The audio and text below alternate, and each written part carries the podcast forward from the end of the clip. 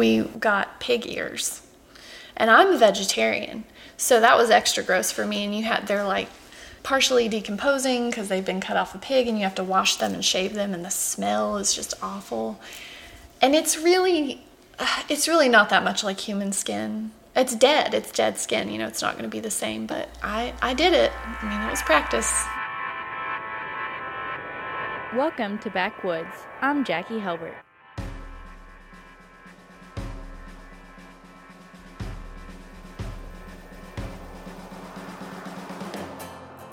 Hello, beautiful listeners. It's been a while since I've seen your faces. I've been on a hiatus because I got a fancy new radio job. I'm a producer for WUTC out of Chattanooga, Tennessee. I really missed you all, and now that I'm settled in, I'm excited to start cranking out more episodes of Backwoods. So here you go. I noticed that all my cool friends have these gorgeous tattoos skulls, flowers, flowers on skulls, Emily Dickinson with horns coming out of her head, a goat riding a unicycle, they were all so eye catching and very distinctive. So I asked about them, and everyone started raving about the artist. They said she's a tiny feminist badass with her own studio called Beauty Markings. Everyone swore that having a session with her is more than just getting a tattoo, it's a spiritual experience. The shaman would have a vision of what was meant to be your markings and then they would fast and you would get your whole body done. Use some rubber bands for the tension on the needle to hold it still as it goes up and down. Uh, I'm Summer Breeze Duncan and I tattoo in Johnson City, Tennessee. Mm, adjust your needle depth. Don't try this at home, kids. It's not a walk in environment. I'm not about instant gratification. I really like to take time to discuss the piece and develop it. I usually draw it a few times before I even show the idea to the customer because I'm really meticulous.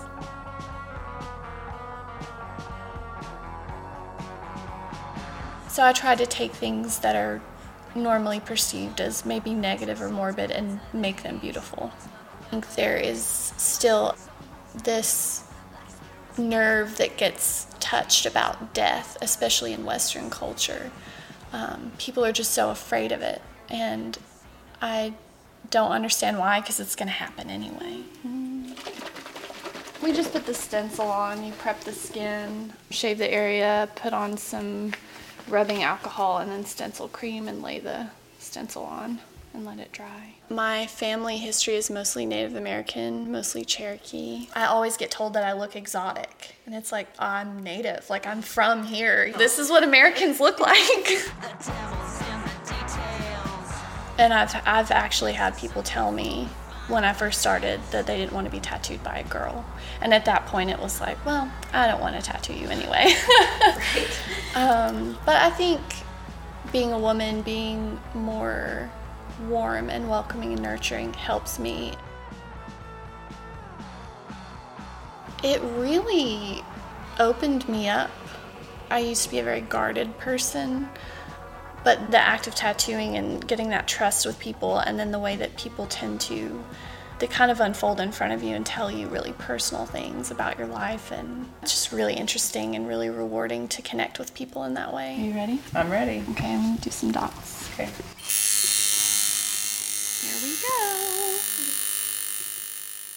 So she's getting the words, and so it begins with um, a quill pen to mark another transition. Like a story on your skin. Yeah. So when you're old, you can be like, oh yeah, I remember when this happened. I was trying to explain that to my mom. My mom is very supportive now, but initially she was I think, scared about what I was doing because she's a bit older and she has that uh, 1950s concept of tattoos are only for like convicts and bikers, and it's not that way anymore. But it, it took her a while to come around, but she's for it now. Fuck. Because, whew. Yeah, okay. Well, I'll go back up here for a minute. I have considered getting a motivational cat poster for the ceiling. Just be like, hang in there. The stereotype, I mean, there's part of it that's true when you walk into a, a street shop. It's very male dominant, it's very aggressive and hardcore. And I mean, I'm not like that, you know? I'm pretty chill. If I have to hear Donald Trump's voice one more time, I just get, I get real stabby. Just like- Well, don't get stabby. You're holding a needle right now. I'm not gonna stab you. I mean, I am, but very gently. I've definitely had people cry after their tattoo, mm-hmm. not from pain, but just from like, I guess it's that it's real and yeah, they did it. How you feeling? I'm good. yeah, there are definitely times on the ribs where there it was sharper than others, where I could feel it more intensely. But now that you're in this area, it's just a burning sensation, not sharp. Good. I'm excited for when you get to the hip bone though. Oh yeah. I've tattooed myself a few times, and I don't think it's that bad. The style that I do is pretty low trauma because it's just lines and dots.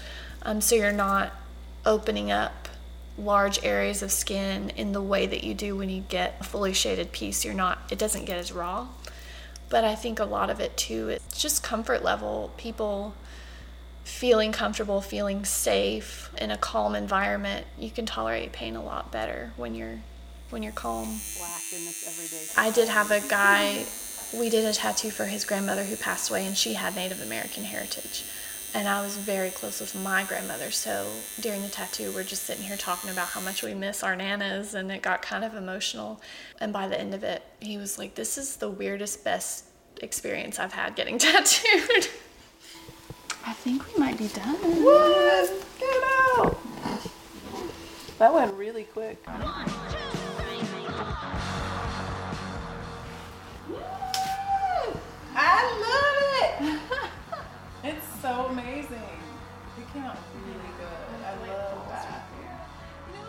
Getting to do what you love every day is amazing. And not a lot of people get to do that. So i'm very grateful for all the people who trust me and let me do what i do.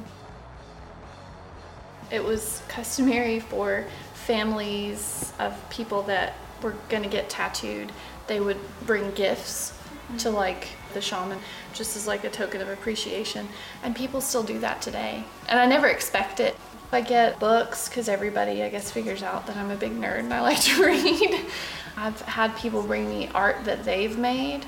Yeah just all kinds of little stuff. It's always just super sweet and unexpected and it's cool that people are so nice. My co producer and I love Summer's work so much that we actually signed up to get inked. Emily already got a gorgeous flower bouquet, and I'm getting a radio with flowers. To look at pictures of Summer's work and sign up for your own piece, Instagram at Beauty Markings. This episode has been produced by me, Jackie Helbert, Jimmy Gutierrez, and the co producer that holds my heart in her freckled little hands, Emily Fair. Special thanks to Indighost for their song Space Cash. Buy their albums on bandcamp.com. Susie Kelly did our logo. This Mountain did our theme song. Have a good one.